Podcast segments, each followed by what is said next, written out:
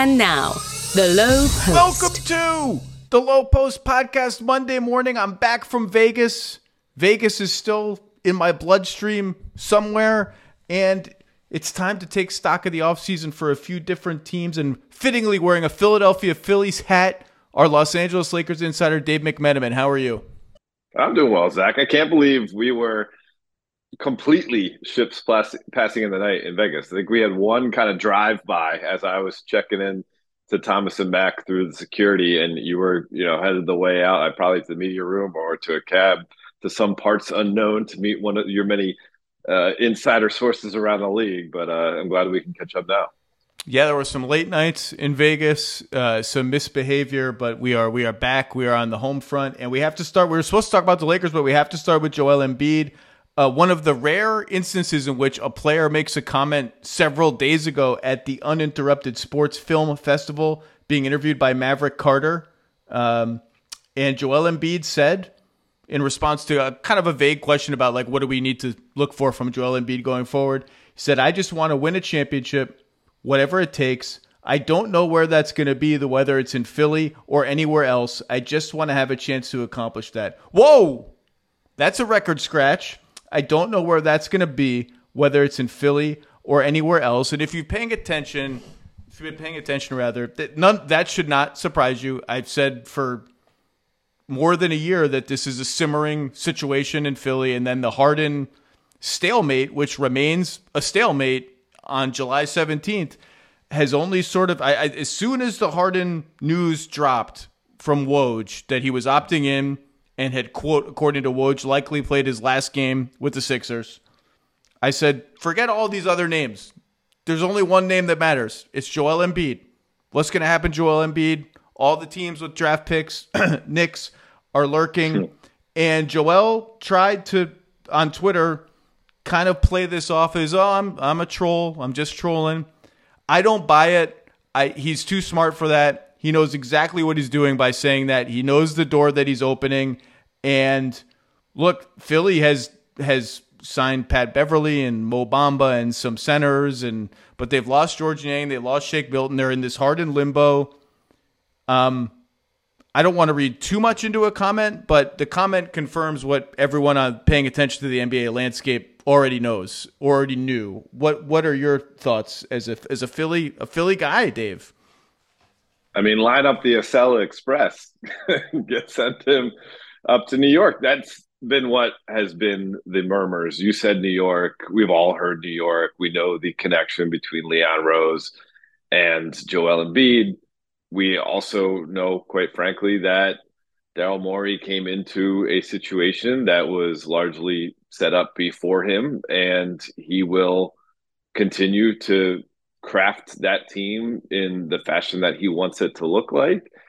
Uh, and Joel Embiid, now that he has the stamp on his resume of being the reigning MVP, uh, he should be applying pressure to make the urgent window exist in this moment for Philadelphia. And if it doesn't, you know, this is what we see with stars in this game, and that's the beauty of the NBA. If you are one of the singular name stars in the league, and you can sway the championship odds of a franchise uh, if they can acquire you. There's, there's probably you know ten names in the league like that, if not less, if not fewer. I got in trouble uh, on Twitter about six or seven years ago when I did not include Stephen Curry into that list of names. Warriors fans don't let I, me. I for forget one, it. I for one have not forgiven you, Dave. I still haven't. I had no memory of that until you just said it now. well, Steph is I, are you list. ashamed of yourself every day? Every day, do you walk around and feel shame? It's the worst take, the worst take I've ever had, and it's the biggest blowback I ever got. But one thing though, it allowed me to open up like the the vortex into uh, manipulation of the masses. Because had I purposely, because I could have done the same exercise over and over and over again, made an arbitrary list speaking about something in the NBA, uh, you know, uh, touting the greatness of, of a group of players and purposely leaving a player off, the engagement goes through the, the roof. Now, at that time, I, I, I think I was downplaying uh, in my mind the uh, masterful career that Steph Curry was in the midst of. Um, I apologize, Steph. I've spoken to him about it in person. Yeah, you But- can't apo- you can't apologize enough, Dave. Every day you should begin the day with an apology. Every single day. Get on Twitter and say, "Hey, I'm sorry." Every day. I'll tell you this: uh, as a as a true, you know, tie a bow on it, mea culpa. Uh, the NBA's uh, NBA store had an auction, um, and they had the net available from his game four against the Celtics. Basically, it, to me, the pantheon of pantheon games for Steph Curry. Uh, you know, in the finals, they go to Boston, they lose that game. You know, who knows what happens in the finals? He shuts up the crowd who's on Draymond. He goes nuts, 40 plus points. And it was like a very reasonable bid price. Like, I think I bid, it was like oh, for less than $200. So I was like, oh, if I can win this thing, no one's paying attention to it. Next time I see him, like, here you go. It's buried for good. I, the last day of bidding, it went up for like five thousand dollars, something like that. So I, I didn't quite, I couldn't quite afford that. But Okay. All right. um, I digress. But let's talk about Joel Embiid. He's one of those guys. He's on that that list, and uh, he should recognize that value of where he is in his career right now, and he should use that to apply pressure to the Sixers to make them a winner in the moment. And if they can't, I think he's well within his rights to, to make a statement like that. And I, I say that as you know, growing up uh, a proud Philadelphia sports fan, and certainly I care. My brother is, is lives and dies by the Sixers' success or failures, but I also know how this business goes. And if Philly can't get it done for Joel, he deserves a, a chance uh, where they they can get it done and build a contender around him. And this it, Harden thing is very important, not just you know to keep that team intact and keep them you know very competitive. I thought the Sixers were you know top five or six team in the league last year, but Harden has also allowed Joel Embiid to be lead, league's leading scorer and the MVP in the two years he's played with him. Uh, you know, whoever they replace Harden with, if they do orchestrated trade, better sure make sure that that guy can play a style effectively to keep Joel Embiid happy. Look, uh, to be clear, you said, you know, Joel is well within his rights to do this. This is about as vanilla of a very polite hint of pressure that a superstar could apply. Like, this is, in the scheme of things, basically nothing from a guy who, by all accounts, from what I've heard publicly and privately, wants to win in Philly, values the fact that he's got this bond with the team and the city part of the reason he has that bond with the city in particular is from the process until today, there's one thing that's stood the test of time. One. And it's Joel Embiid. And everything around that is complete chaos to the point of absurd comedy. I mean, I don't need to, to list all of the things that have happened, almost happened, didn't happen, should have happened around Joel Embiid, leading to this place of another guard in chaos, this time Harden. And again, it's 5:15 Eastern on Monday, July 17th. As far as I know, the Harden situation remains a total stalemate. There's only really one team that he wants to go to. That team is the Clippers. Their level of engagement here to me is unclear slash not super enthusiastic.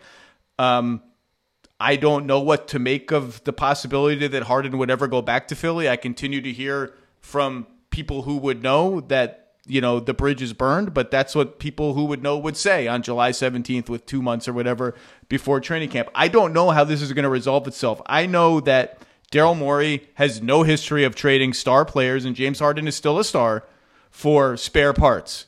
That if Daryl Morey somehow deviated from that because he felt he had no other alternative, Joel Embiid, by all common sense, would be like, wait, what just happened?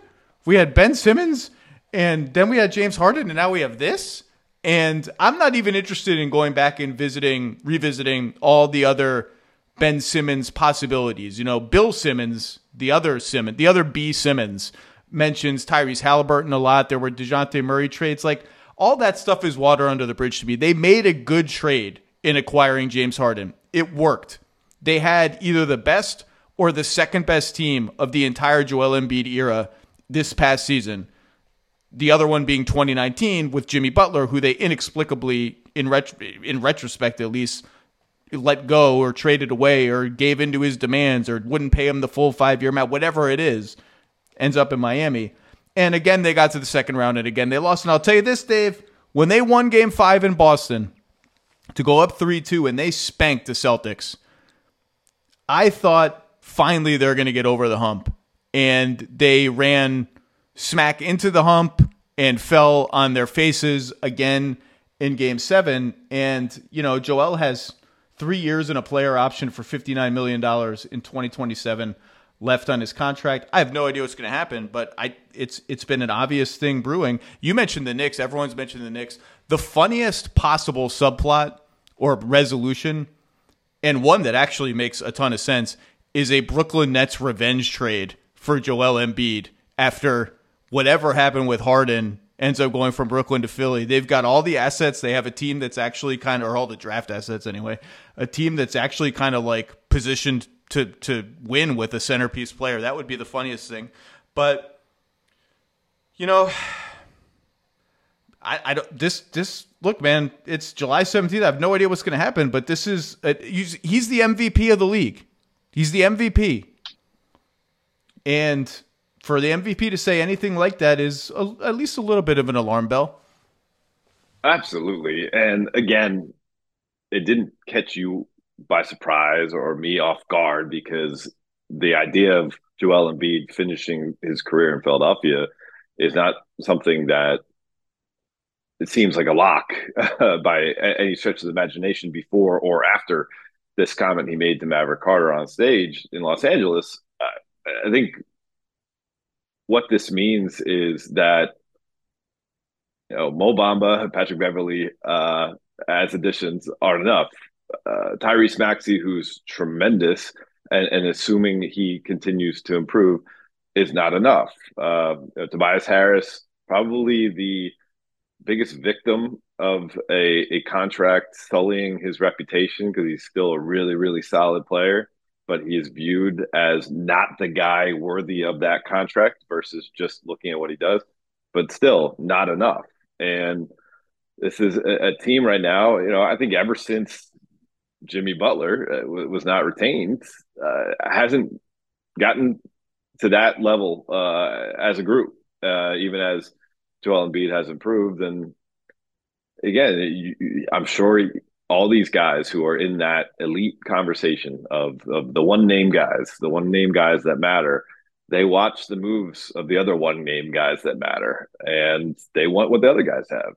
And uh, you I, I, Daryl Morey, I've had several his peers over the years. I think I can name two. Uh, it might have been more than that. Say he's the best of us. He's the best GM in the league. He, he can create cap uh, space scenarios that that we ha- can't even dream of. Um, so if there's a guy who can figure this out, I think Daryl Morey, uh, someone Philadelphia fans should have some faith in. But the clock should be ticking. Yeah, to you, to you bring up Maxey and Beverley and Harris and whatever. Like the Sixers will be a good team next year if Joel Embiid is on the team with some combination of those players, maybe Harden, maybe what they get for like they're good. They're going to be good.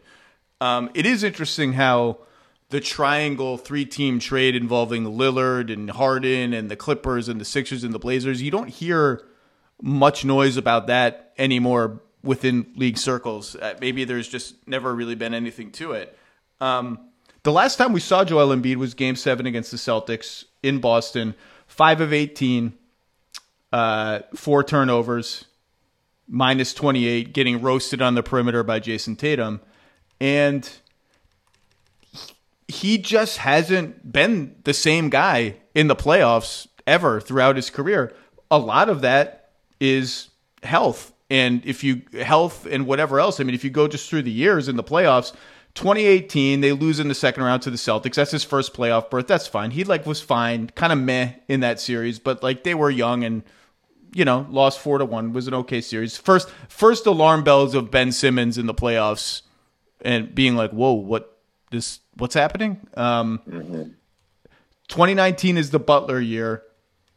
You know, and he had a respiratory illness. He had stomach issues. He was dealing with knee soreness. He's always dealing with knee soreness. He missed a game in the first round. And in the Raptors series, 16 points, 12 points, 33 points, 11 points, 13 points, 17 points, 21 points in game seven on six of 18 shooting.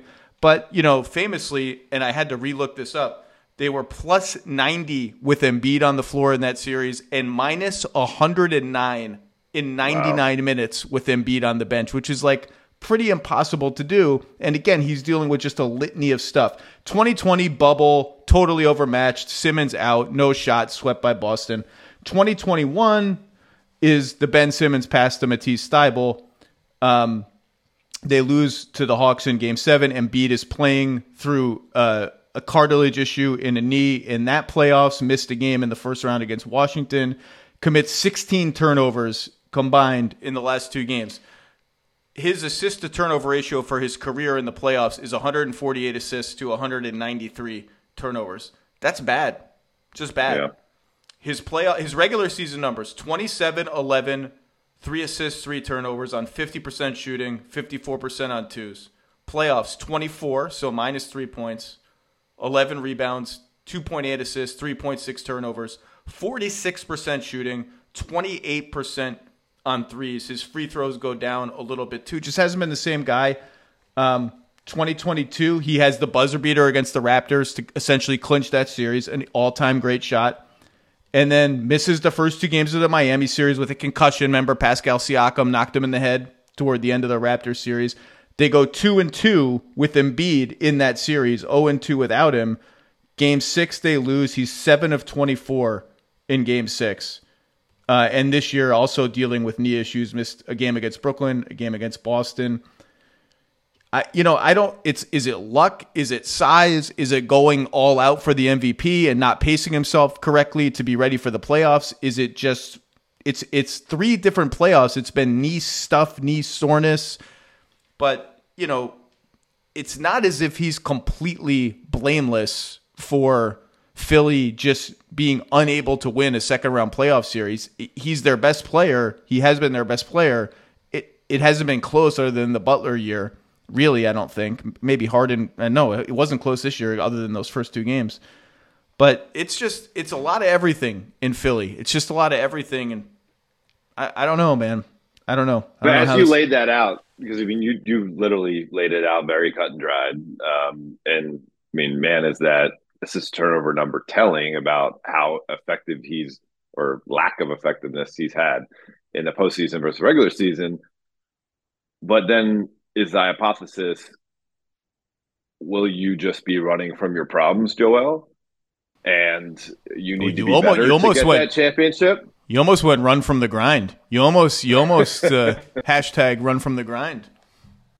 Uh, or solution that you just get a little bit better and it's really really really really hard to win a ring in this league and you need a lot of luck and you need a lot of work and you need a lot of camaraderie and are you doing absolutely everything you can to maximize uh, the the areas where you can control? Obviously luck you know injuries and stuff sometimes out of your control. Um, i don't know. And you know I, I do think though this is something we need to be talking about because we have spent as folks who cover the league um, the better part of the last month having the conversation about Dame Lillard uh, as being you know the biggest piece that's out there that can affect how the chase to the championship looks next year. But you know, even with everything you just said, Joel Embiid is going to affect uh, winning uh, far more, in my opinion, wherever he goes, if he does go somewhere, than Dame Lillard would. Well, I don't. I mean, that's a debate for another day. I and to be clear, like I don't think there's any immediacy to any of this. Like I, I, I think the Sixers have this season, at least with Embiid, but that could change on a dime. Two guys drove to work. Neither guy wore a seatbelt. One guy got a ticket. One guy didn't. The same two guys drove home. One guy wore his seatbelt. One guy didn't. One guy made it home. the guy not wearing his seatbelt didn't. Don't risk it. Click it or ticket. Paid for by NHTSA. Passion, drive, and patience. The formula for winning championships is also what keeps your ride or die alive. eBay Motors has everything you need to maintain your vehicle and level it up to peak performance. Superchargers, roof racks, exhaust kits, LED headlights, and more. Whether into speed, power, or style, eBay Motors has you covered. With over 122 million parts for your number one ride or die, you'll always find exactly what you're looking for. And with eBay Guaranteed Fit, your part is guaranteed to fit your ride every time or your money back. Because with eBay Motors, you're burning rubber, not cash. With all the parts you need at the prices you want, it's easy to make your car the MVP and bring home huge wins. Keep your ride or die alive at ebaymotors.com. Eligible items only, exclusions apply. Okay, your actual beat is the Los hmm. Angeles Lakers. And I thought it would be fun to talk about them because they're winners on the free agency winners and losers columns and podcasts all over the place. Um, now everything's mostly done. Um, and and when we name them winners, just kind of like list the names, like oh, Gabe Vincent, Taurean Prince, Austin Reaves comes back on a great deal. They drafted, you know, a couple of guys that may contribute. They get Cam Reddish, blah blah. Let's talk about the actual team. Like, how good is this team going to be? What do they look like on paper? And where do they go from here? D'Angelo Russell brought back, Hachimura brought back. Um, I think this team's going to be really good. I think what they did in the last 30, 40 games of the season and in the playoffs was was pretty legit.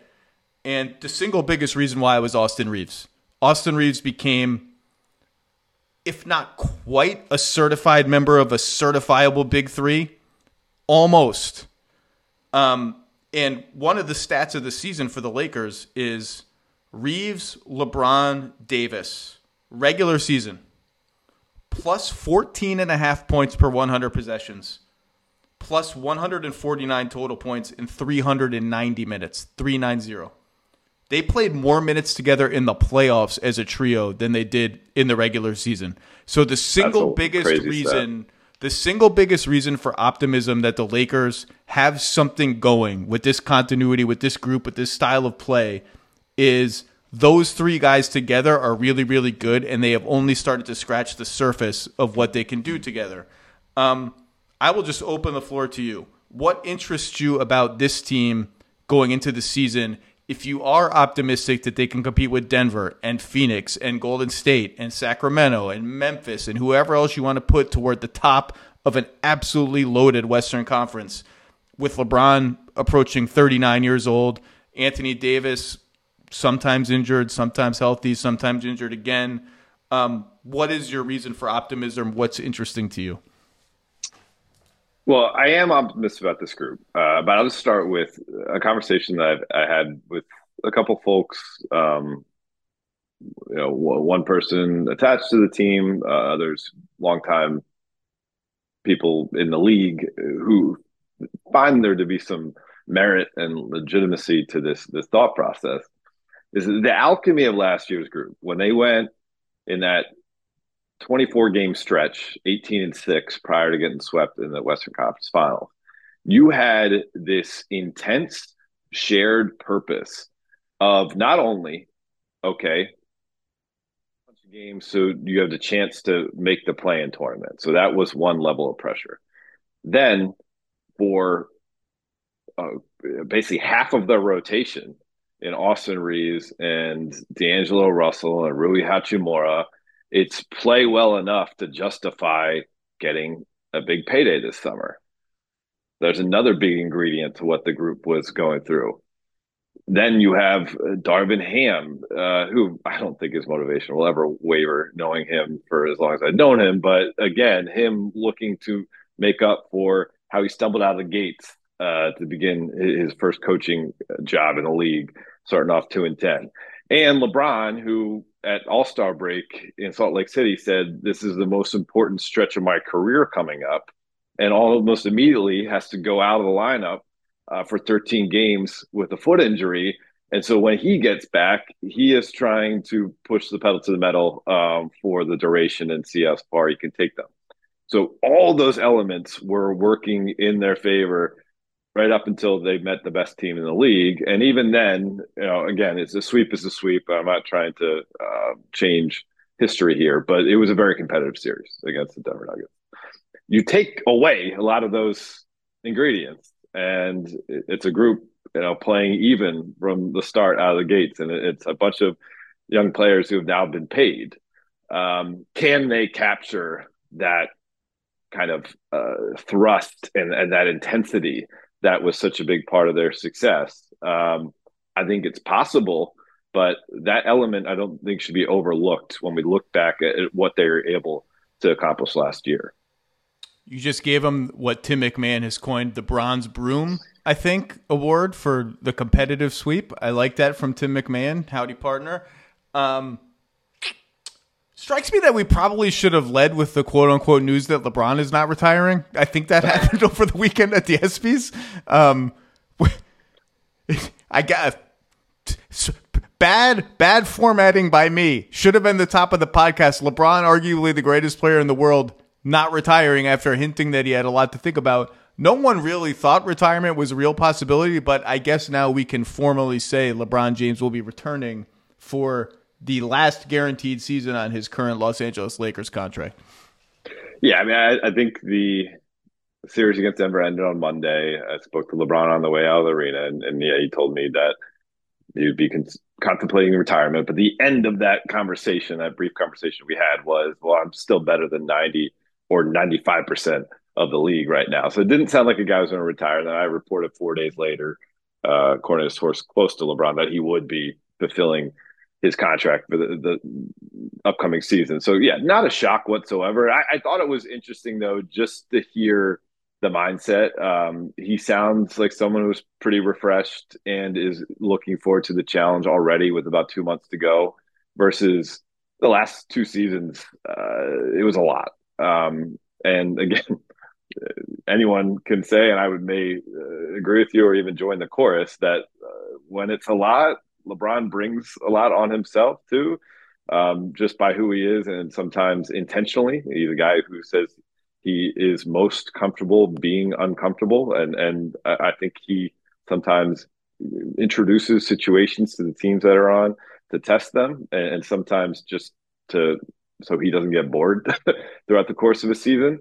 Um, but listen, I mean, I know modern sports science is different than it was for players in, in you know decades past in this league, and I, I know you know the amount of compensation these guys uh, are paid that they can afford to you know invest in their bodies the the way that LeBron has. But I mean, you look at the guys who have uh, uh played in year 21. I think there's been five guys prior uh, to him. He's going to be number six and it's Dirk and it's Kevin Willis and it's Robert Parish and it's Vince Carter and um, I guess I'm forgetting a name here. The, the, they average like eight points per game. LeBron assumed that the foot heals uh, the right way, and Rob Pelinka said as much that that he's heard all good things about that being something he can put behind him going into next year. Maybe he's going to average 20 plus. He's going to average, you know, five, five, and five, if not better numbers, like he always does. Uh, and he will be the you know many nights the best player, and many other nights the second best player uh, after Anthony Davis on a team that's going to contend for a title. Uh, and we are so, I guess, numb to what he accomplishes that the numbers don't speak for themselves sometimes. Because I guess sometimes distance make the heart grow fonder and, he he doesn't allow us a lot of distance. Lebron james stays in the zeitgeist as much as possible but he's he's going to continue to be one of the guys that matters. And so long as the lakers can you know have some injury luck on their side and get into the, the playoffs you know fifth seed in the west or better they're going to have a real shot uh, to make a run just like they did this past year Who's more comfortable being uncomfortable, Daryl Morey or LeBron James? Daryl Morey. How many times have we heard? Oh, Daryl Morey loves being uncomfortable. I like being comfortable. I don't want to be uncomfortable. I don't like being uncomfortable on planes. I don't like being you know uncomfortable. I I like being comfortable. I just want to be comfortable. I want everything to be fine. I don't like this idea of See, people like to be you, uncomfortable. You, you have a uh, compartmentalized feeling for that because the way you treat your work, like you put in long hours, that's not comfortable. You, you because you have a standard of what you want to be able to produce. So that's you know, I think always seeking comfort is, is that's not the Zach Lowe I know. All right, fair enough. Um, by the way, you mentioned the, the money. This is just a total aside and, and, a conversation I had with that just came up organically quite a bit in Vegas.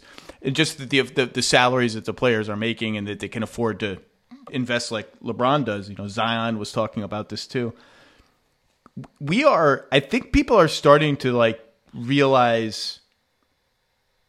I don't want to say sticker shock, but as the cap goes up, like we're not far from a guys making seventy million dollars a year. Not even that far. At some not, point, not from, from a million dollars a game. There, at some point in our lives covering the league, there will be a hundred million dollar per year player. Damian Lillard is already on the books for 2027 at 63.3 million. And I always go back to something my dad told me when I was a little sports fan, Zach. Like and and it started to be a thing like, oh my God, a player makes a million dollars, player makes five million dollars. It's like he told me back then, Zach, here's this big pool of money in sports. Who do you want to get it? The guys you like watching play sports or these like rich billionaire dudes you don't even know? Like that's the choice. And I think a lot of fans can uh, do do that calculus in their head of like, okay, so so and so is making eighty million dollars a year. That's crazy, but we know that there's this pool of money. They're dividing it this way. But I do think um, players, agents, unions, team executives are kind of just like bracing for the optics of that and how that's going to as the disparity between what regular people make and what the best players make just continues to widen and widen and widen what does that mean for the NBA I haven't really thought about that. I hadn't really thought about it because I just it's 51% of BRI divided by this 35% of the cap. Like it's just sort of a mechanical part of my life but I live it every day. I'm not a fan who wakes up one day and is like wait this dude makes 87 million dollars this year? It is going to be like almost strange in a way. Adrian Wojnarowski reported on some of the details of Jaylen Brown's potential supermax extension with Boston, and it will reach north of 70 million. Uh, should it come to agreement at the at the numbers that it could uh, land upon, and I I saw that 70 million number ripple throughout social media. That already grabbed people's attention. When it's 82 and above, it's going to be only more pronounced, and it will come down to the idea, in my opinion, that a player missing a regular season game and getting paid a million dollars to do so when he's quote unquote healthy will be seen as highway robbery. And I, I, think a couple things need to be adjusted here in the sport so that does not turn off potential consumers and fans and viewers and readers and listeners and everything else uh, people uh, come to be a part of the NBA world as one, and Adam Silver's already trying to do this. You incentivize the regular season so that the regular season matters, uh, and and whether that be you need to play in 68 games or more, or was it 65 games or more to uh, qualify for postseason awards, whether that be uh, you want to participate in the in-season tournament because there's a, a, half a million dollar cash prize waiting for the team who wins it at the end per player.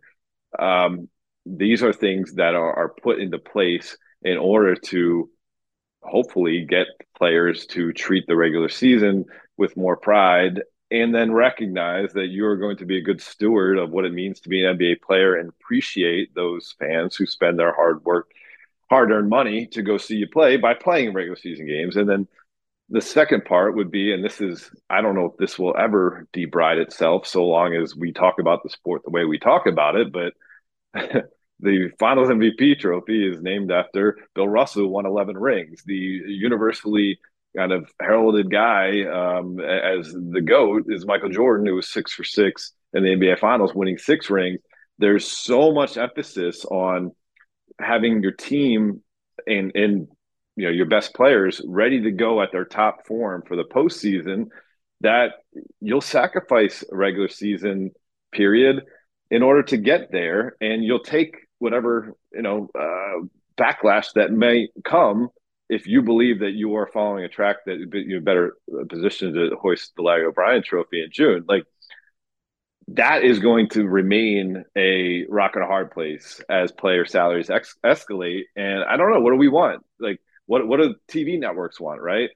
Uh, theoretically, you know, when you get the the big numbers in the playoff, uh, you know, uh, and t- television viewership, that's where the the next TV contract spikes anyway. So, do, does anyone really, really, really want the regular season to be treated like balls to the wall? Well, and so I don't want to get too far into this, but part of this is like part of the deal you you you make when you sign a contract is that you play, and we're going to maybe see some scenarios, and we already have with Ben Simmons of of guys not playing, and the, that's a, going to be a big issue going forward. It's like i I keep saying it with Dame Like part of the deal you made when you signed the extension is you don't get to dictate everything. I still think he ends up in Miami. He's totally within his rights to have his agents try to get him to Miami. That's all part of the game. Mm-hmm. But you are not free and clear to do whatever the heck you want because you signed a contract. Um, also, we in the media are not just like passive recipients and bystanders and all this. Like, it's on us to like hashtag rings with a Z. Like, the media is partly at fault for that. Um, if we are on TV segments in three years where the host is like, hundred million dollars, so and so is not worth that. It's incumbent on us, even if it's boring, to be like, yo, okay, here's the salary cap. Here's why this guy's making this amount of money. This is just what it is. Anyway, uh, Lakers. Hard pivot back to the Lakers.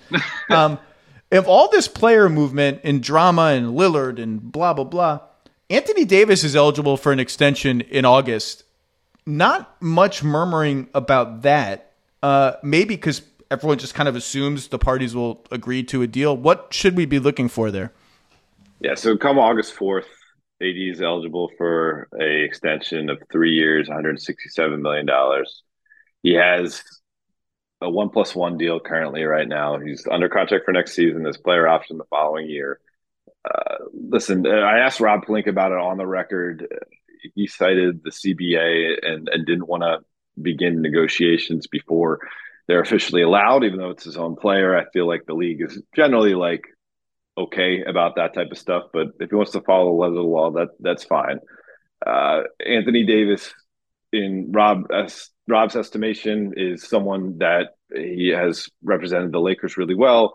Uh, he cited how he played through his foot injury last year, as was a major reason why they won a championship in 2020, and he wants to continue to have Anthony Davis as a Laker. So no alarm bells went off, and then of course you circle back with people who know not when there's the microphone and camera in their face, and uh, I, I am not too concerned about how this thing plays out, whether the max amount of years, the max amount of numbers are reached. Uh, that remains to be seen. That will be figured out between Rich Paul and Rob Pelinka and Jeanie Buss and the like. But uh, where things stand right now, I, I expect some sort of agreement to be reached, and uh, a lot of it is one recognizing that Anthony Davis as a trade chip. There's no way you can replicate the value of what he brings to the court combined with LeBron James when he's healthy. It just you won't. It's it's absolutely impossible.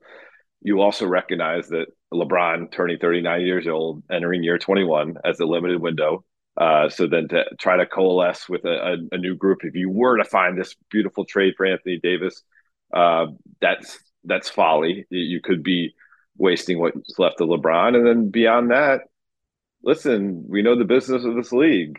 No extension offered. What do you do? You apply pressure the other way and say, "I want out." So, I, I, I'm I'm fairly confident that uh, Anthony Davis will be coming into training camp an extended deal. I thought Anthony Davis was the best defensive player of the playoffs in the entire NBA. Um, Bam Adebayo maybe had an argument too, but I, think to go back to let's just, let's assume all is copacetic on the AD front. To go back to what this team is and what it has to be to compete with the Nuggets, who lost Bruce Brown. I'm going to talk more about that with Mike Schwartz shortly. To compete with the Suns, who are loaded or loaded up at least and finagled some picks over the weekend with some trades that we'll talk about. Um, as long as Anthony Davis is playing and healthy, I think the Lakers are going to be a good defensive team. They were a great defensive team last year. We'll see if they can replicate great. Um, they they got a little lucky with opponent three point shooting, but they are rock solid rebounding team, rock solid rim protection team. They don't foul. Uh, there's a lot of stuff that they nail defensively, and AD is just a monster. Um, Reaves is a solid defensive player, and LeBron. People kind of focus on effort level and how he's slowed down and all that.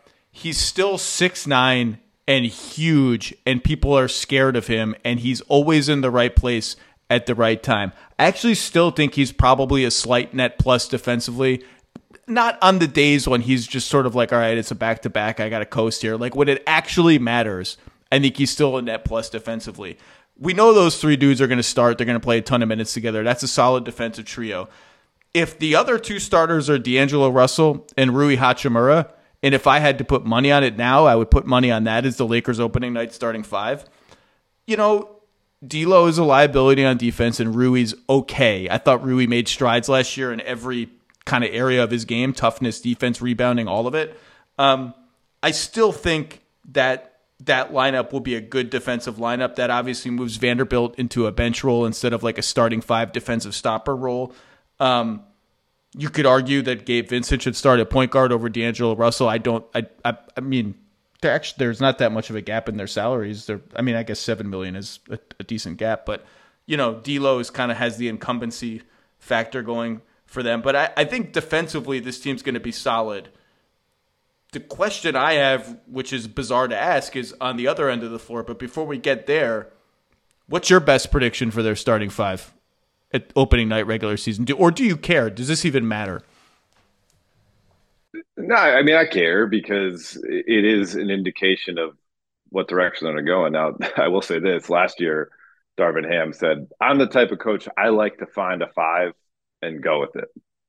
And they had something like 36 different starting lineups throughout the year. Now, a lot of that was out of Darvin's control, and obviously they made major trades leading up to the trade deadline, so that factored into it as well. But uh, my point being and sharing that is not to dunk on Darvin. It's to say that even if a coach has that kind of view of how things should be done, a lot of things happen over the course of a season. So any Laker fan that sees one lineup for the first game of the preseason or even opening night recognize that there will be many permutations here. But I'm not so sure uh, about Rui starting over Vando. I think it really depends. Nor am on, I to. Nor am I to be clear. I'm just. I'm just being like best guess. That's it. Right. Um, I think it depends on how much AD gets his wish here, and and this is, I think, another sign of why I am confident about uh, both sides coming to an agreement on extension. Is you know Anthony Davis has been pounding the drum ever since he arrived in LA that that he doesn't like to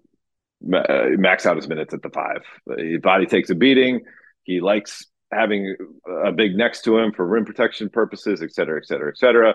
They won the championship with big bodies and JaVale McGee and Dwight Howard. Um, the team not only listened to him in the acquisition of Jaxson Hayes, uh, but made sure it was known that they listened to him. Uh, in the, the comments made by Darvin Ham and Rob Pelinka to various reporters and various outlets, myself included, that this was wanting to replicate kind of the lineup they had in 2020 in order to appease uh, Anthony Davis and make him feel good. So there is a chance that uh, with you know their re-upped committal to him with an extension this summer, it includes, hey, I want to see that other lineup again. So you could very well see Jaxson Hayes, AD, uh, and then I think if you go there, you know it, it's it's Austin at the three LeBron and or LeBron at three, I guess, Austin at two, and probably D'Lo, but Gabe Vincent uh, will get a chance at some point this year.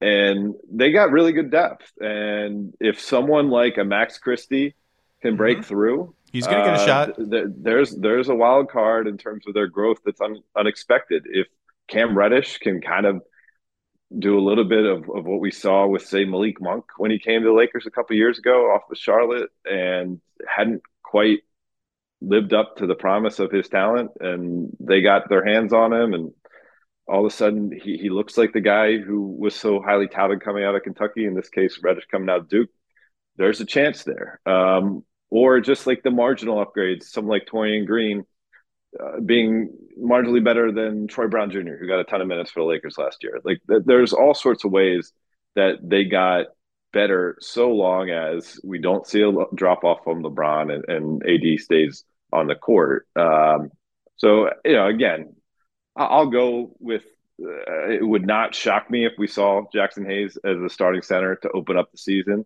to see how that looks. Wow. And then you, you but you know, that doesn't mean that you're not going to see Anthony Davis playing center in the fourth quarter. You know, that's that's winning time. I mean, Jaxson Hayes has shown glimpses as a switch defender. Um, I, I just can I I just don't no I I don't want that. I, I'm I'm I'm going. I don't know. What we'll if AD see. wants it though, Zach? What if AD wants it? Yo, that's cool. He can keep beating the drum. I want to like do what the heavy metal bands do after the concert and just like destroy the drum and throw it on the floor and smash it and never see it again. Um, What's the, what's the last like- heavy metal concert you've been to, Zach? Oh, you don't know what I do. No, no, it's been quite. It's been a while. Um, it's been a while. Uh, yeah, sure. Um, why not sign Tristan Thompson, play Jaxson Hayes at the three, and uh, and and you know maybe maybe uh, is there any other centers we can sign? Anyway, look, the chips are down. AD's playing the five, and maybe you can finagle the matchup so Vander like how they had Rui guarding Jokic, and so AD can be so he doesn't have to take the banging, and he can be a rover. Like there there are ways to do it. Um, you mentioned Taurean Prince. I, I like the idea of like a point Reaves lineup if you want size and defense, like Reaves, Prince, LeBron, Rui, AD. I, I kind of like that kind of group. I think Taurean Prince would be a good a good player for the team. But like, look, here's the deal with the Lakers. They were 15th in offense after the Russ trade. So they really made their bones on defense. They were a top three defense. They were 19th in half court offense for the regular season, 12th in half court offense for the playoffs out of, you know, 16, 18 teams, if you count the play in teams, whatever it is. Um, and if you look at look now, this is this is it's hard to know how much it, it is to chalk up to the foot injury, but LeBron's pick and roll volume reached career low levels by far in the playoffs. Total pick and rolls. This is according to Second Spectrum, and the LeBron AD pick and roll, despite AD playing huge minutes at the five, despite Vanderbilt kind of fading out of the starting lineup and then out of the rotation to the fringes of the rotation as the Denver series wore on, opening up the court. The LeBron AD pick and roll just wasn't enough of a thing. They only ran 10 per 100 possessions in the playoffs, which is extremely, extremely low, and it was not effective when they ran it. And LeBron's going to be 39. And obviously, this roster with Russell and Vincent and Reaves is designed, at least in the regular season, to siphon a lot of the ball handling, not a lot, but some of the ball handling more than ever in LeBron's career away from LeBron. But to me, that's the biggest question. I think this team is going to be a very good defensive team. Their offense just wasn't good enough, quite good enough to be elite, elite, elite in terms of where they were on the championship pecking order. I think they need to get a little bit better offensively. And I think they have the juice to do it. Like they've got some shooting, they've got more ball handling, they signed some good offensive players around LeBron and AD. And and again, to me, Reaves, all this noise, the most important thing that happened to them is Austin Reaves. And if he has another level to hit, and I believe you probably saw Darvin, you may have written about it. Darvin Ham proclaimed that he thinks he's going to make an All Star team at some point in his career. Maybe it's just as simple as like, does Reaves have another leap in him? But that the question to me is just, can they squeeze enough offense out of the group? Because I'm confident in the defense. Uh, that might- have been in my story, I think, about the All Star proclamation from Darvin Ham. So, yeah, I mean, listen, uh, we'll see if Austin Reaves gets the USA oomph. You know, 25 year old being part of USA basketball, that's uh, boded quite well for other players in the league over the last 10 years since USA basketball cleaned up its act. Last 20 years almost at this point. Uh, and certainly uh, everyone from the analytics folks who work for the Lakers down through the front office and and the coaching staff, they recognize having the ball in Austin Reaves' hands is, a great thing for this team. You know, Rob Pelinka told me during the playoffs that part of their analysis ahead of making their trades uh, at the trade deadline and parting ways with Russell Westbrook was seeing how effective that uh, that Austin Reaves was with the ball in his hands. Now, albeit far limited opportunities compared to post trade deadline, but they thought that was enough of a sample size to encourage them to you know pull the band-aid off on Westbrook and thrust him into that role. And he's a tremendous decision maker. He gets to the free throw line, and that that is such a trickle down effect, uh, helping a team. You get into a team's bench because they had to take a guy out of the lineup when they get two or three fouls, and um, then you sometimes have a talent gap in the players you're going up against, and certainly uh, when you have a 39 year old as one of your best players, it gives you a couple extra seconds to catch your breath over the course of a game, et cetera, et cetera, et cetera.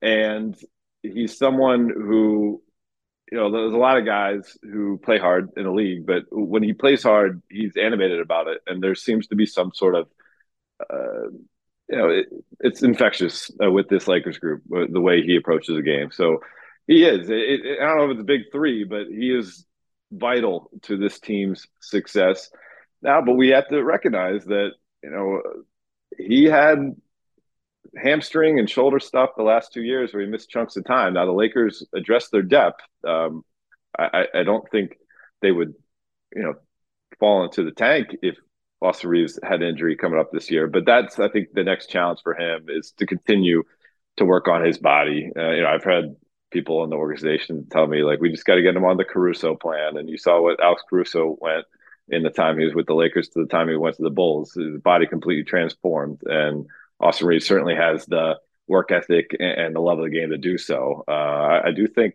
there's there's more levels for his game to reach. Oh yeah, he's still super young. He's confident. He's good with the ball, rangy. Like he'll get better. To me, Reaves, LeBron, Davis. We know that's those are the three most important players on the team. It's it's too early to really project too too much, but I, I will say like all the continuity talk, all this like Lakers winners in free agency. This goes for any team. There's a there's a, a tendency I think to to say okay, it's July seventeenth. The Lakers have their team.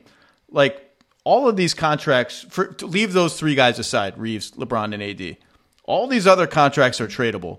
There's no, and that's not an accident. There's no guarantee that this is the team on whatever the day after the trade deadline is in February. And that could be a small change or it could be a big change. But those contracts being where they are in terms of length and money is not an accident. And one should not assume that this is the team and the Lakers are set and this is how it's going to go. Yeah, they still have the 2029 first round pick. They still have the 2030 first round pick and use one of those two.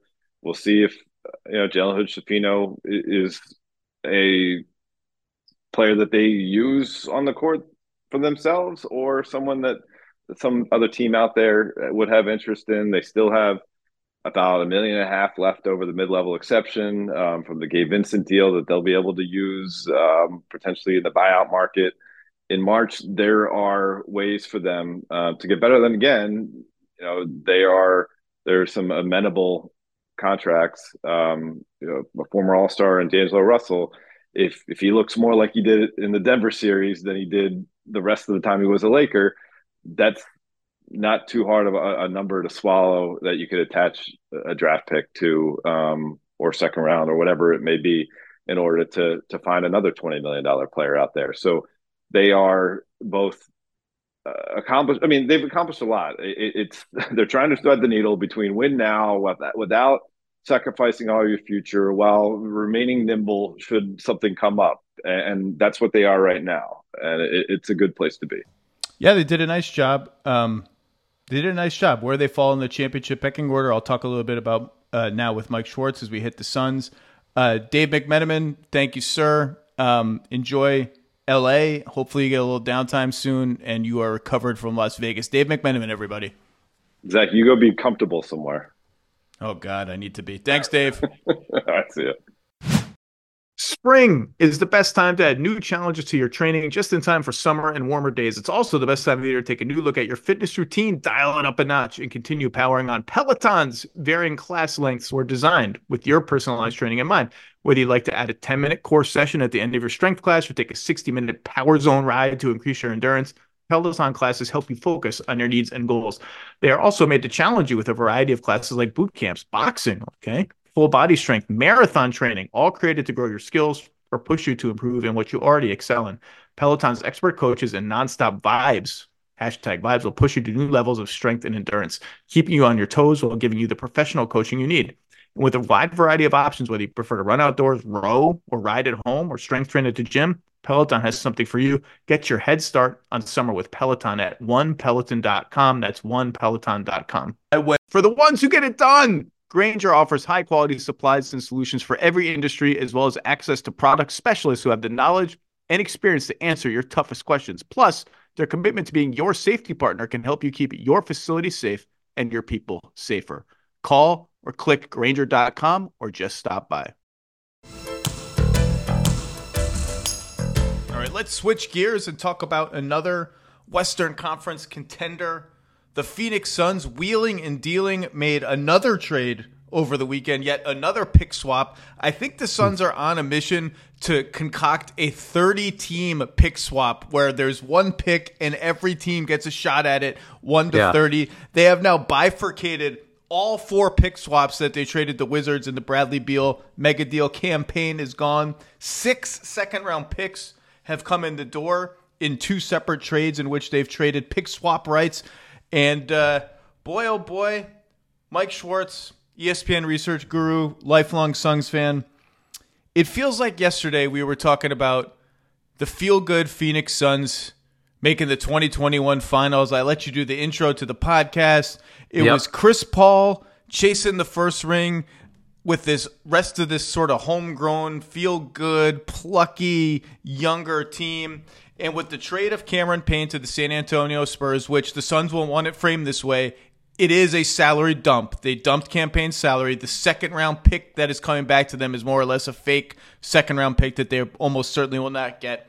The only two players left from that team that is two years old are Devin Booker and DeAndre Ayton. Mr. Schwartz, how are you? I'm doing great. And you know, if if you don't have any assets, you've got to materialize them. So it's kind of interesting that they were able to basically get six second round picks out of thin air, which should be useful as the team looks to make more moves. They got a six point five million dollar trade exception in the Cam Payne trade. They have a five million trade exception, million dollar trade exception from the Dario Saric trade at last year's trade deadline, and now they have some stuff to include in in those trades. They here are the seconds they have received in these two trades. One of them was with Memphis, working two pick swaps into their 2024 first round pick that they owe Washington and their 2030 first round pick they owe Washington. So Phoenix uh, essentially goes last in line on a three team pick swap of Wizards, Grizzlies, Suns. They got a Grizzlies 28 and 29 seconds and a Pelicans 25 second. And then in the uh, Orlando trade, by the way, Bol Bol. Yeah. Anyway, in the Orlando trade over the weekend where they bifurcated their 2026 first round pick with a swap that goes Washington, Orlando, Phoenix. They got the Nuggets 2024 second round pick, which stinks. The worst of 2026 seconds of Detroit, Orlando, Milwaukee, and TBD. And Boston's 2028 second, only if it is 46 to 60. So we are not talking about golden ticket second round picks that could end No. up being number 31 or 32 or 33. We're talking about a bunch of poop second round picks, but if you can if you congeal enough poop together, you can make something out of it, and that's what the Suns are hoping for. And Bol Bol. And with that, they have 15 guys on their roster. Uh, Ish Wainwright is non-guaranteed. I believe Yep. Jordan Goodwin is also non-guaranteed. Uh, he will be on the team next year. My point being, this Cam Payne trade combined with the trade exceptions and all the second-round picks is all designed to, if we can get a decent player at the trade deadline for two, three, four, five seconds, we're going to get him.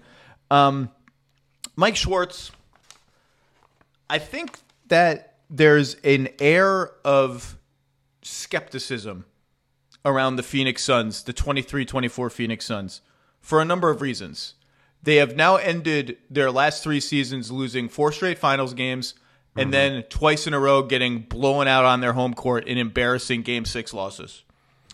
There is the lingering image of a bunch of overmatched role players missing open threes against the Denver Nuggets that the Nuggets were just thrilled that they were all taking there is the lingering um, distaste of the DeAndre Ayton Monty Williams relationship and the knowledge that yes, the Suns investigated DeAndre Ayton trades, the skepticism that that situation is really salvageable, despite Frank Vogel's endless optimism about everything.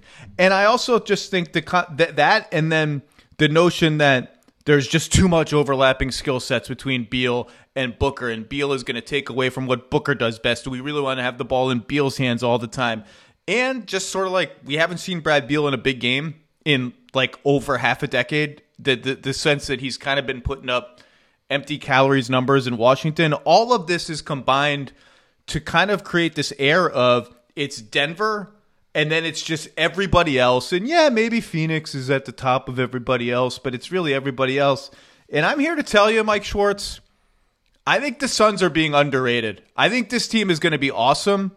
I love what they did with their minimum deals, and I would put them atop that pile of everyone else, above the Lakers, above the Warriors, above the Clippers. Not emphatically, but I would do it.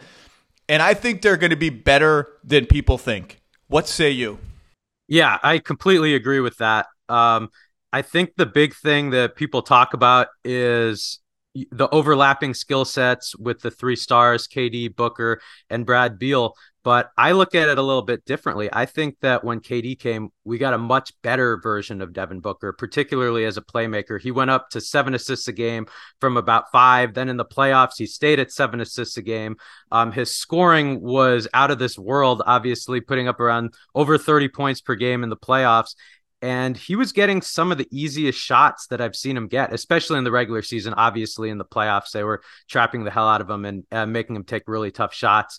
But um, during that 8 0 run during the regular season, remember, this team has not lost a regular season game with Kevin Durant in the lineup yet. Um, those two were really unstoppable. And that was without a third player like Bradley Beal, who I think during my previous podcast visits, it feels like every time we talk about how the Suns don't get to the free throw line enough, they don't get enough rim pressure. Now you add Brad Beal, who is one of the better guys in the league at that. Um, I think that yes, it's it's three scores. Like I understand why people would be worried about them being duplicative, but I see it more as enhancing. I mean, we live in a positionless basketball world, right? We've been talking about that for years now. Um, I don't think it matters that there's not really a true point guard and that there's some um, overlap in the scoring. I think these guys are good enough all around players that it's really going to work. Yeah, the lack of a point guard on paper is interesting. Yeah. I don't think the Suns care. Yeah. Um, they view Booker and then Beal and then Durant probably in that order as their point guards. It worries me a little bit that they don't have like an A plus passer anywhere yeah. on the team, but but not but not that much. Um, and, you know, I, I think the overlapping skill sets, if you're going to simplify it, really boils down to this. Um, we saw in that Denver series, the Nuggets dropped back against Chris Paul pick and rolls before Chris got hurt. And they did that very intentionally to bait Chris into dominating the ball and shooting a lot of long twos, precisely so that Booker and Durant were not as involved in the offense as perhaps the Nuggets feared them to be. Yeah. And I think um, the fear with Beal that the skeptics have is, well, first of all, he's going to he, he's probably going to be the smallest guy in their starting five. I'm guessing Keita Bates Diop will be the missing fifth starter, or it could yeah. be Okogie, it could be any number of people. But let's pencil in Bates Diop, who's six eight or six nine, I think. He'll have Beal will have point guards on him, so he'll have the smallest defender on him, and I, I think the sort of fear is he will become the de facto number one ball handler too often and therefore take away from what Booker and Durant do best, rendering Booker like a secondary ball handler and then Durant just like running around doing stuff. I, that will happen at times, but I am not actually worried about that. I think that's a uh, a problem that the players and the coaches can work out amongst themselves. And before we dig into the specifics of it, I think one of the things that excites me about the roster is the versatility of all three of the main guys. Um, the size that they will be able to play with. They don't seem like a big team, but that starting lineup is 6'4, 6'5, 6'8, 6'11, yeah. 7 foot. Um, and part of the solution, I think, will be the versatility, mixing up who does what and where, and also the speed with which they operate, both in transition, and we saw as soon as Chris got hurt, they amped up the pace. And I think the half court things will flow faster and with a little bit more variety. And what will come out in the wash, I think, is a top three offense in the NBA. I would be very surprised if this team was not one of the very, very best offenses in the NBA, if not the best. Yeah. Assuming health, as always. Well, look, I mean, that's. Yeah. assuming health, I understand Beal has missed a lot of games. Um, he's still not as big a health risk as Chris Paul, who gets hurt in the playoffs literally every single year almost. Yeah. Um, but what do you, what do you, I mean, offensively, do you have any, I mean, the depth, sure.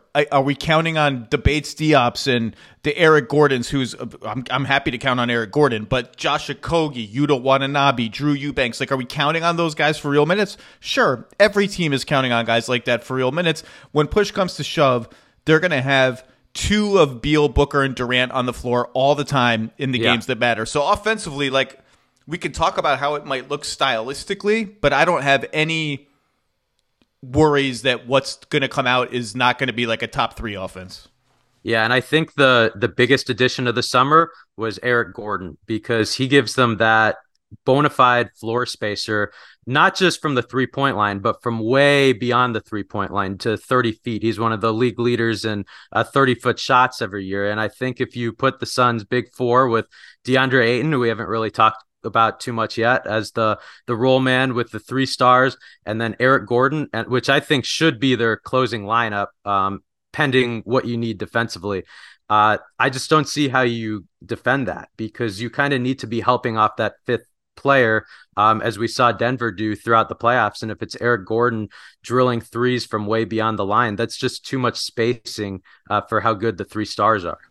All three of the stars are very good at coming off screens off the ball at a high speed, catching the ball and going right into a pick and roll. And that's not something that Chris, at his age and his size, was really able to do. Mm-hmm. And that's kind of what I mean by versatility. You can throw the puzzle pieces around any way you want. You can run a Booker Ayton high screen where Ayton rolls down and sets a pin down for Beal coming off the left wing and he catches the ball on the move.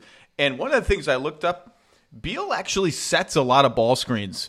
He hmm. set, for for a star guard, he set like seven per hundred possessions last year in Washington, which was a career high. And if he's going to have the littlest defender on him, I want to see Booker Beal, Durant Beal, inverted pick and rolls. He set he set ball screens for Porzingis last year here hmm. and there, and you can get switches out of that. And both Durant and Booker can play bully ball another thing Beal likes to do is set a ball screen for anybody and then have Ayton kind of on the other side of that ball screen for Beal to flare around, catch the ball on the move, and go. You can just build infinite combinations out of this with stuff happening on both sides of the floor with Ayton as kind of a screening fulcrum. And sure, DA may not be thrilled to be described as a screening fulcrum. Sorry, yeah. buddy, these other three dudes are on your team all of this is a long way of saying because of Beal's ability as a screen setter, and if you watch, I watched a bunch of his screens today.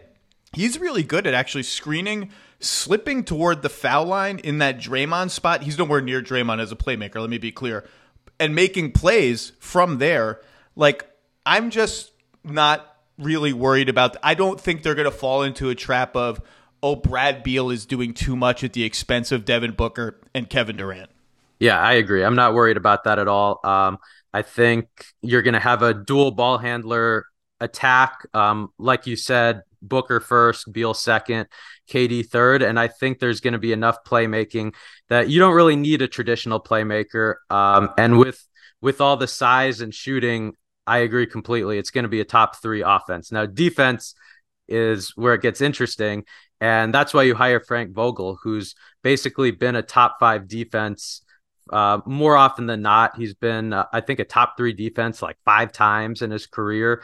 And I think it's it's kind of like okay, the, these guys, you just roll out the ball. These guys are going to be a top three offense. Um, now Vogel, what can you do with the defense? So, and that's where Ayton becomes the most important figure Absolutely. on the team.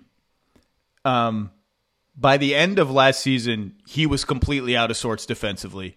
Yeah. He had reverted back to making some mistakes of timing and positioning that he was making as a rookie when it was like, is that a blooper? Like, did he not understand what was happening there? Abandoning the ball way too early, not helping on the ball at all. Just stuff that left you thinking, like, is he just completely checked out of the game, checked out of the team, checked out of the franchise? And he might have been. It, Yeah. And it got to the point where, like, Jock Landale was just a better option than DeAndre Ayton. And the Suns are not going to be able to win the West and win the championship if at any point in the playoffs for multiple games at a time, Drew Eubanks or Chimezie Metu is a or or Durant at center, which is I think a look they may try here and there. Well, they will try here and there, becomes a better option than DeAndre Ayton. They're going to need his size and rebounding and defense.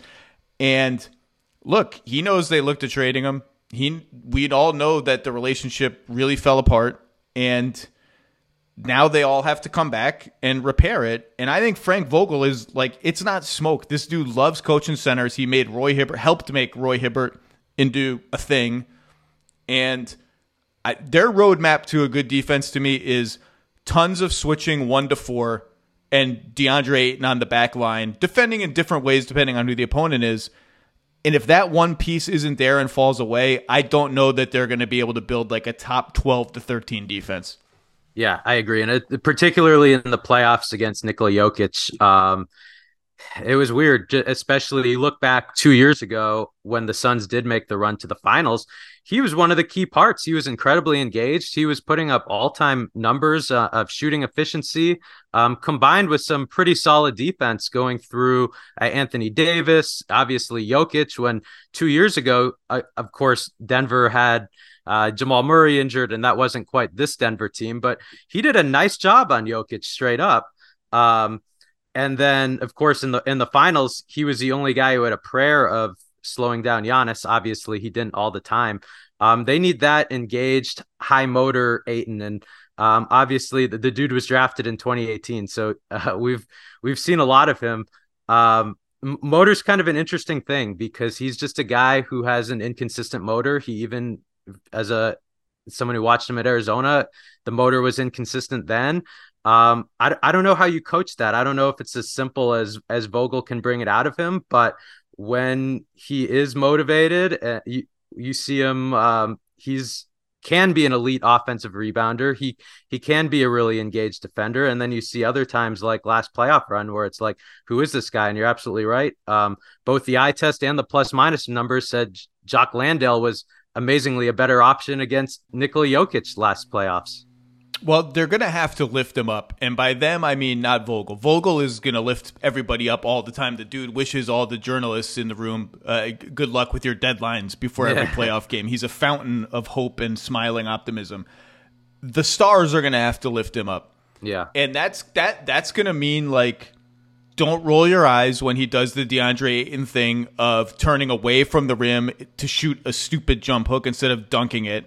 Um, don't get fed up with him when he wants to take mid-range jumpers and all that. You've got you you have to correct those things, but you're gonna have to do it in a way where it's not shoulders sagging, eyes rolling. Oh, here we go again with this dude because they're gonna need to, and it has to come from Durant, who has not historically been known as that kind of leader, and Booker, who I think is, and Beal, who we haven't seen in a high stakes situation in a long time. He's going to have to feel like those guys trust him and respect him and have his best interests for this team to be good enough defensively to win. And by the way, like Durant's a good defensive player. Booker has become a solid defensive player. Yeah. I think we'll see a renewed effort from Beal. They have these guys that will come in off the wing, off the bench, and do their jobs.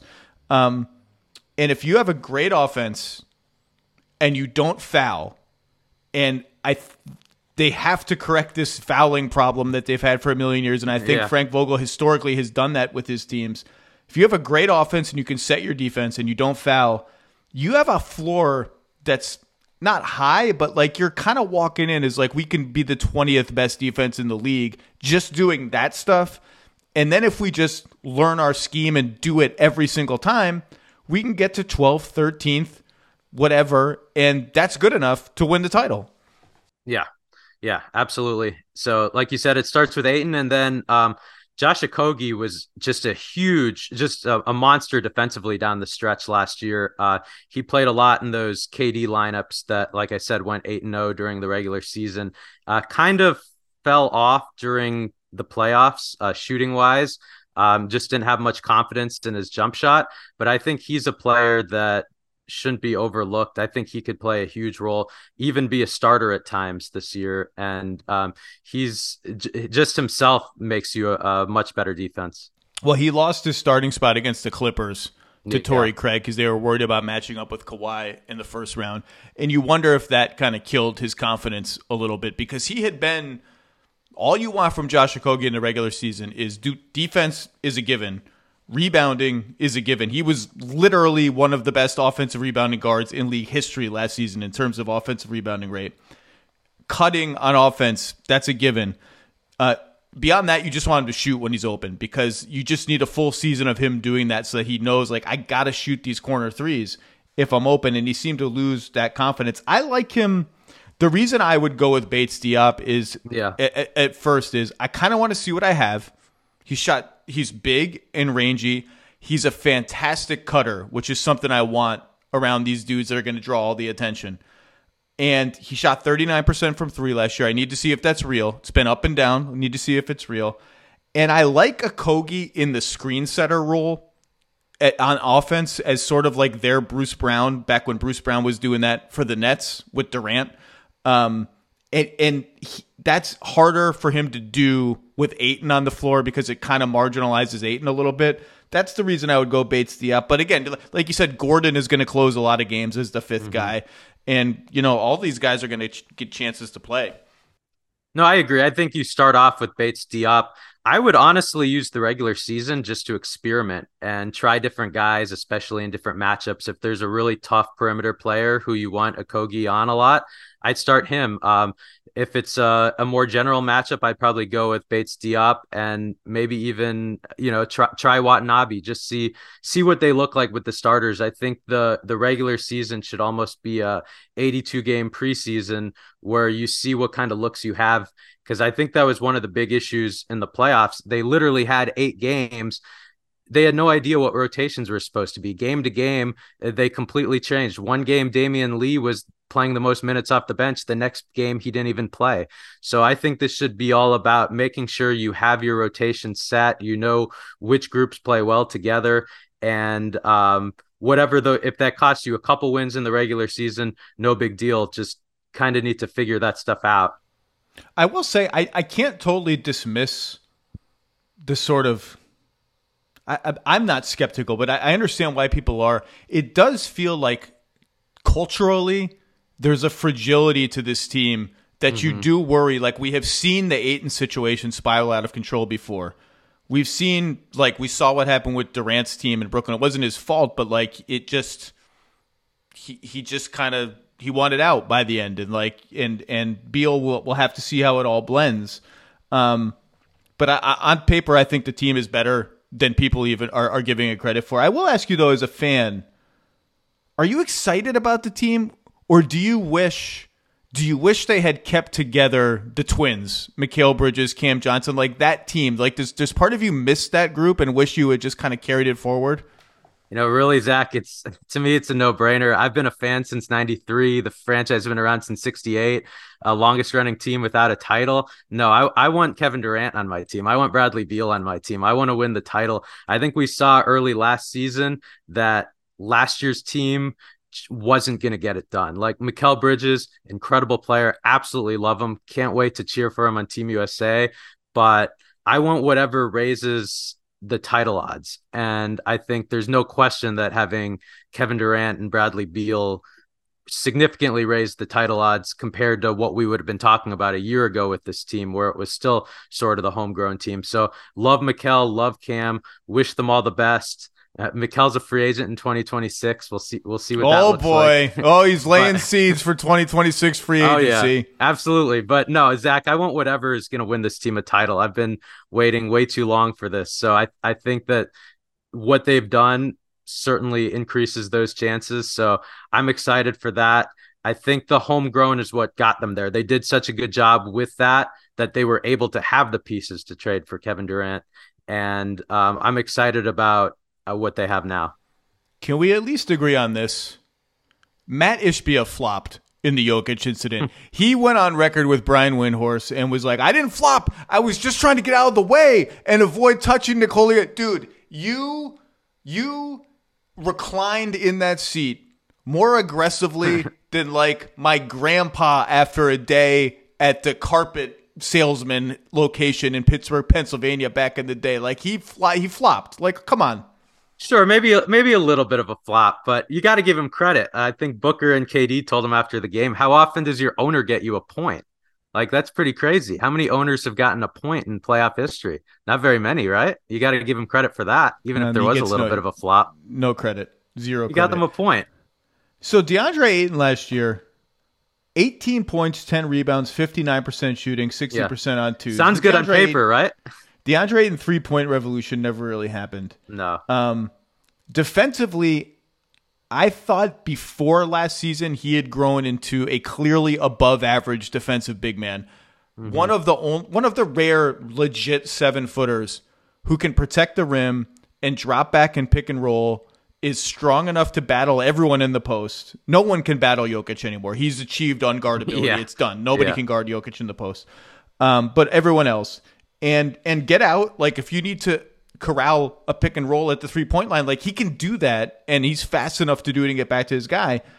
And offensively, I like I know like we all roll our eyes when he like catches the ball and spins away and does a stupid jump hook. Yeah. But I, I 18 a game is not nothing and maybe I'm maybe I'm dumb. Maybe I've done the thing where it's I've let it color my brain too much. I go back to that series against the Pelicans from the 2022 playoffs oh, yeah. all the time when Booker was hurt and he was putting up 20 a game pretty regularly in that series or 18 and 13, 27 and 14.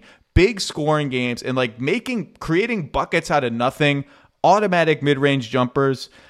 And I, I don't know how you get back to that guy but that guy is legit really, really good. Not an all star, not an all star, and that's fine. They don't need him to be an all star, but like a legit, really good NBA center. I just need to see that guy come back again because I, I people talk about DeAndre Ayton now like he's just like a tenth guy, like he's a has already a has been somehow. Like they need to get rid of him, and you know maybe at some point the team thought, yeah, we don't love this contract, we would like to get rid of him, but he's a he's a good. I still think he's a good player. Yeah. Am I am I missing something? Am no. I letting that Pelican series color my brain too much? No, that's what's so flummoxing about him because he is like physically, he, he's got everything you want physically, right? Uh, he's strong, he's got the athleticism. He, even back to college, he's been able to guard on the perimeter a little bit. Obviously, not against the best guards, but he can hold his own at least.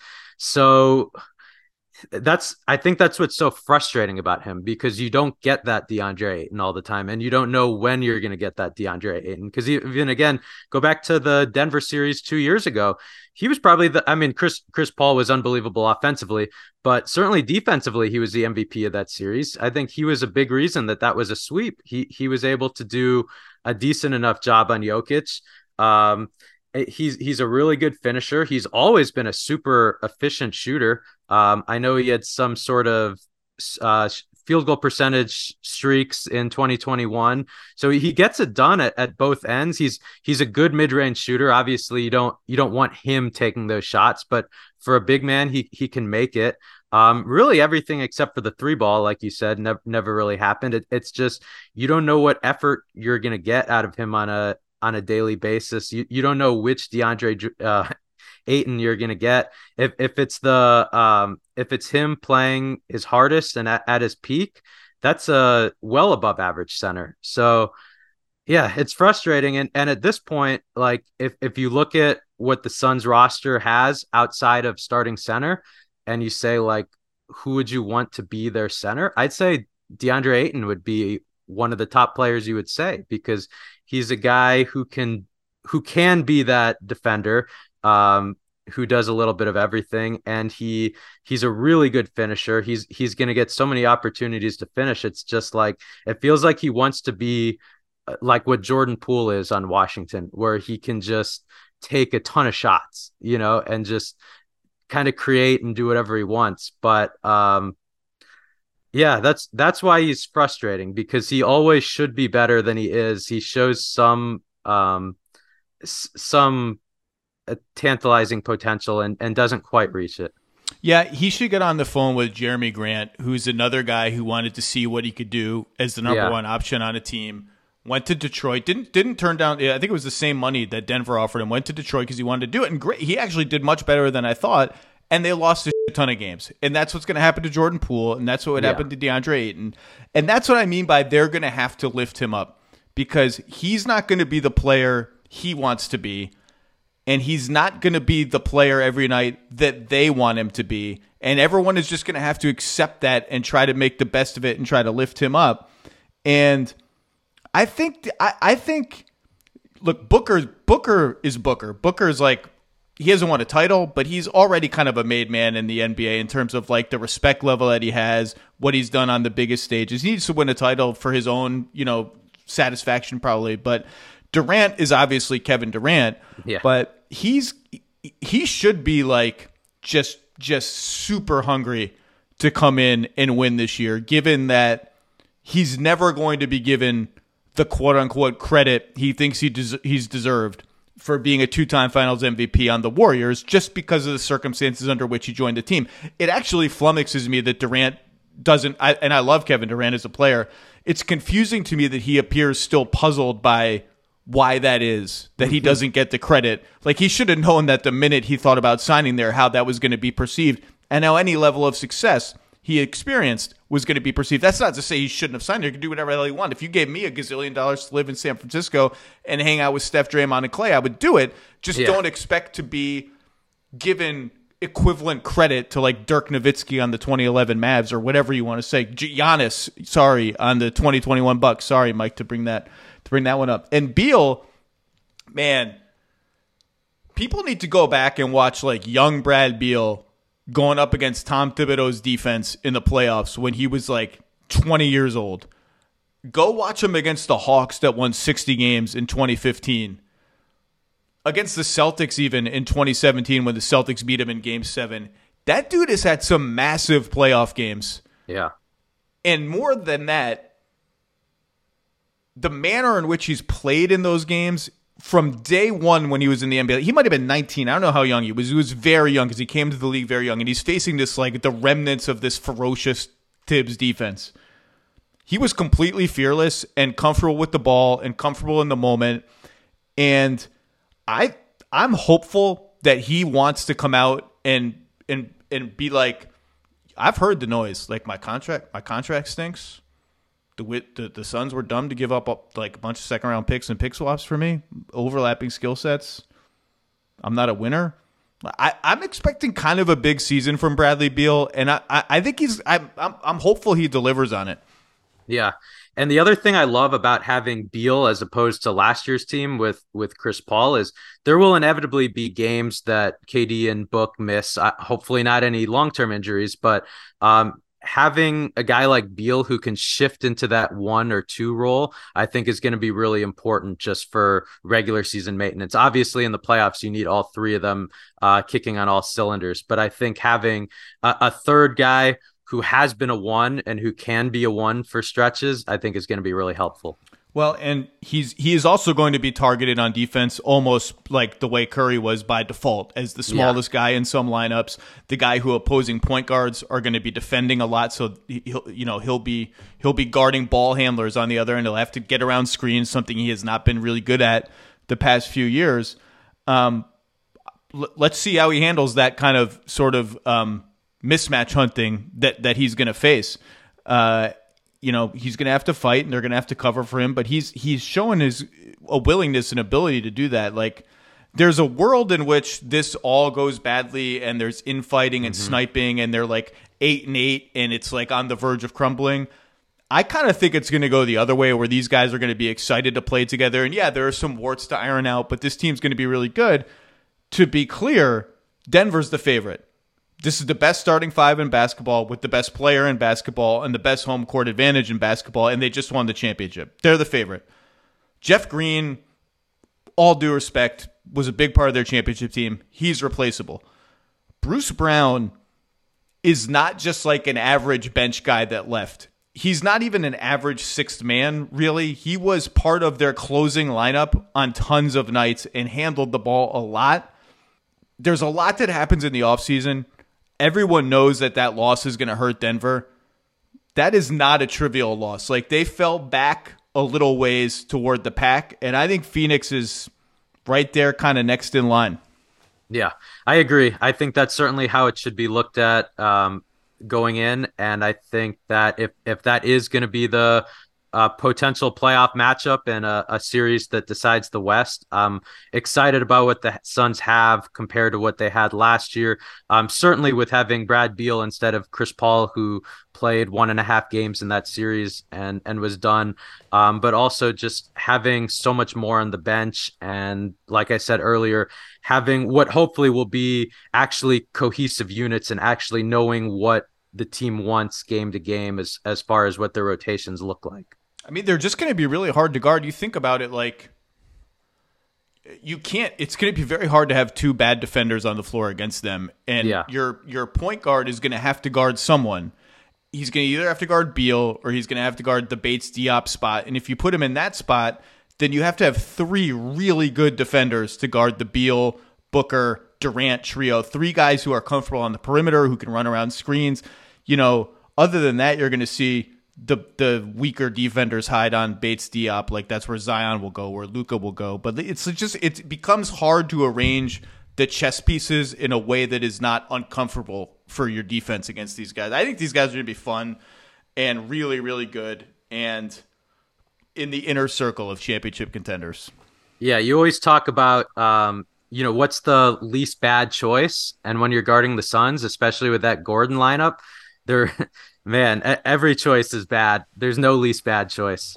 Well, the least bad choice is going to be the other guy shooting an open three, as we've right, seen. Right, And there Which with Eric Gordon is a not great choice. No, if it's Eric Gordon, that's bad. And it, whoever the other guy is on the court, they're just going to have to activate him as a screener on and off the ball. And I think they have the pace and the versatility to do that. Like if the, if the little guy is, if the worst guy is on Josh Okogie, use him as a screener.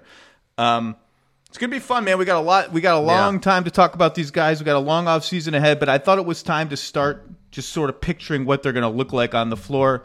Mike Schwartz, any last words on the Suns? Anybody we didn't hit that you want to talk about? Yeah, no, I'm I'm just excited. I think that um, I think those are three stars that are like we we've seen in the past with star trios that it's kind of dueling banjos. I think that KD and Book in particular have so much respect and work so well together that we're not going to see that. I think it's going to be more of a, a cohesive unit. Uh, we shall see. Mike Schwartz, I'll see you in Los Angeles, but not for a little while now uh, before I go back out there for NBA Today. Enjoy the off season, and uh, we'll talk to you soon. Sounds good. See you soon.